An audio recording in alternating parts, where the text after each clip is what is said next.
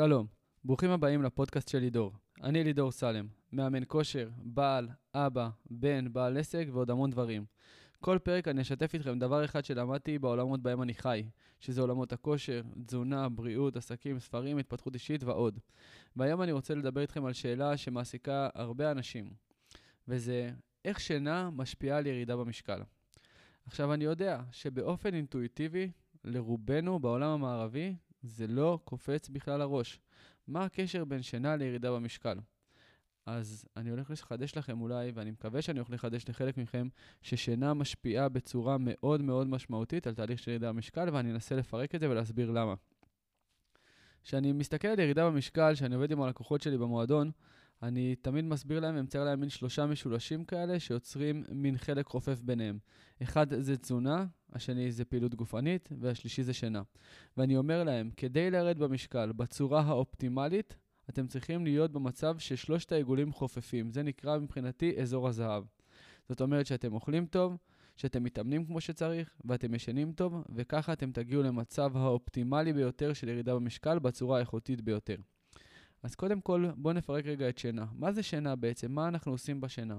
בשינה הגוף מתאושש לקראת היום הבא. קורים המון המון תהליכים שאני לא הולך לפרט אותם עכשיו בדיוק, כי את רובם גם אני לא באמת מכיר לעומק, שגומרים לגוף להתחדש, להתאושש ליום שעבר, אם זה חלומות שעוברים למאגר החלומות, אם זה דברים שלמדנו שעוברים לחלק האחורי של המוח, שבה המידע מקוטלק כמו שצריך ונכנס למקומות הרלוונטיים.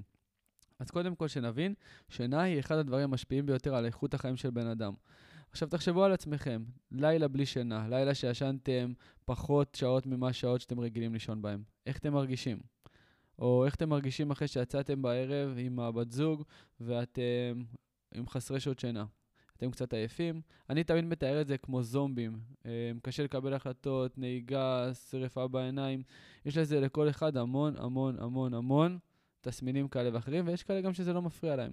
אתמול ראיתי, דרך אגב, בנטפליקס, סדרה על, לא סדרה, יותר סרט דוקומנטרי על בחור בשם נימס או ניגס, אני לא זוכר בדיוק, שהוא מטפס הרים נפאלי, ושבחנו את הגוף שלו אה, במעבדת גובה, זה נקרא, קוראים לזה Altitude Lab, שנמצא בלונדון, ובעצם נותנים לך לשבת על אופניים, שמים לך מסכת חמצן, ורואים מה ה-SPO שלך, כמה ספיקת החמצן שלך. וזה דבר מדהים. למרות שהוא לא ישן ולא נח ולא כלום, ושבדקו אותו במעבדת, ש... במעבדת הגובה, קלטו שהבן אדם יכול להסתדר יופי בלי חמצן. תחשבו רגע שהבן אדם הזה טיפס עם הנגובר את אחד הערים הגבוהים בטיבט, הר שבגובה 8,500. בן אדם הזיה. ממליץ לכם לראות, אפילו שלא סיימתי, נראה מדהים. אז אם אני חוזר שנייה למקורות, הרמב"ם דיבר על זה כבר לפני 800 שנה. הרמב"ם, לפי התפיסה שלו, חילק בעצם את היום לשלושה חלקים. חלק אחד, כל חלק מונה שמונה שעות, והוא דיבר על השינה ששמונה שעות מהיום אנחנו צריכים להשקיע בשינה, שמונה שעות בלימוד לפי דעתי, ועוד שמונה שעות בדברים אחרים שאנחנו עושים, כמו, ש... אה, כמו אכילה וכל מיני דברים כאלה. אז כאבא טרי אני באמת מעריך את זה, כי היום אני שם לב, לפני שרפאל נולד, אני בקושי הייתי...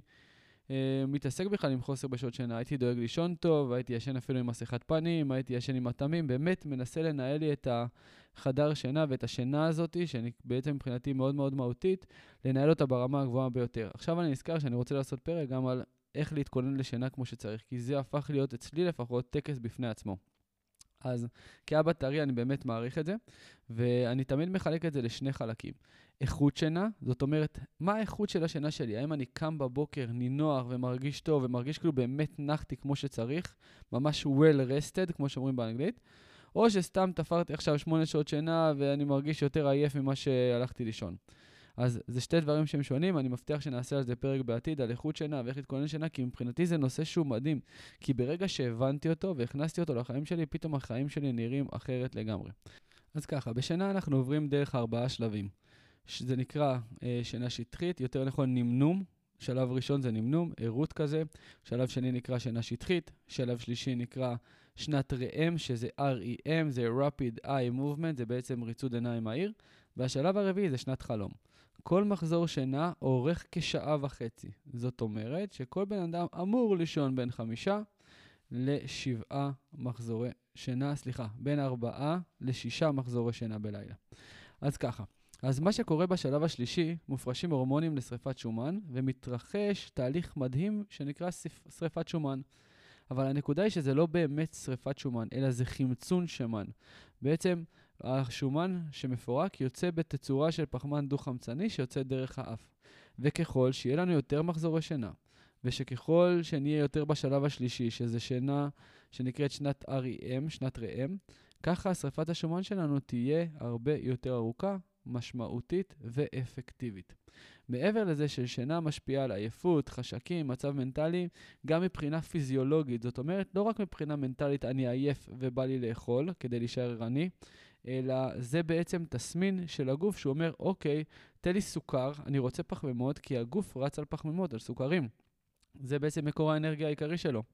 אז חברים, אני מציע לכולנו לישון בין 6 מינימום ל-9 שעות שינה, אבל שינה איכותית וטובה, כי זה משפיע על כל כך הרבה דברים. אפילו עשו מלא מחקרים על נושא של קוגנטיבי והתאוששות מאימון לאימון, ואם זה תפקוד בעבודה, ואם זה סבלנות, ואם זה מתחים, זה פשוט משפיע על כל דבר.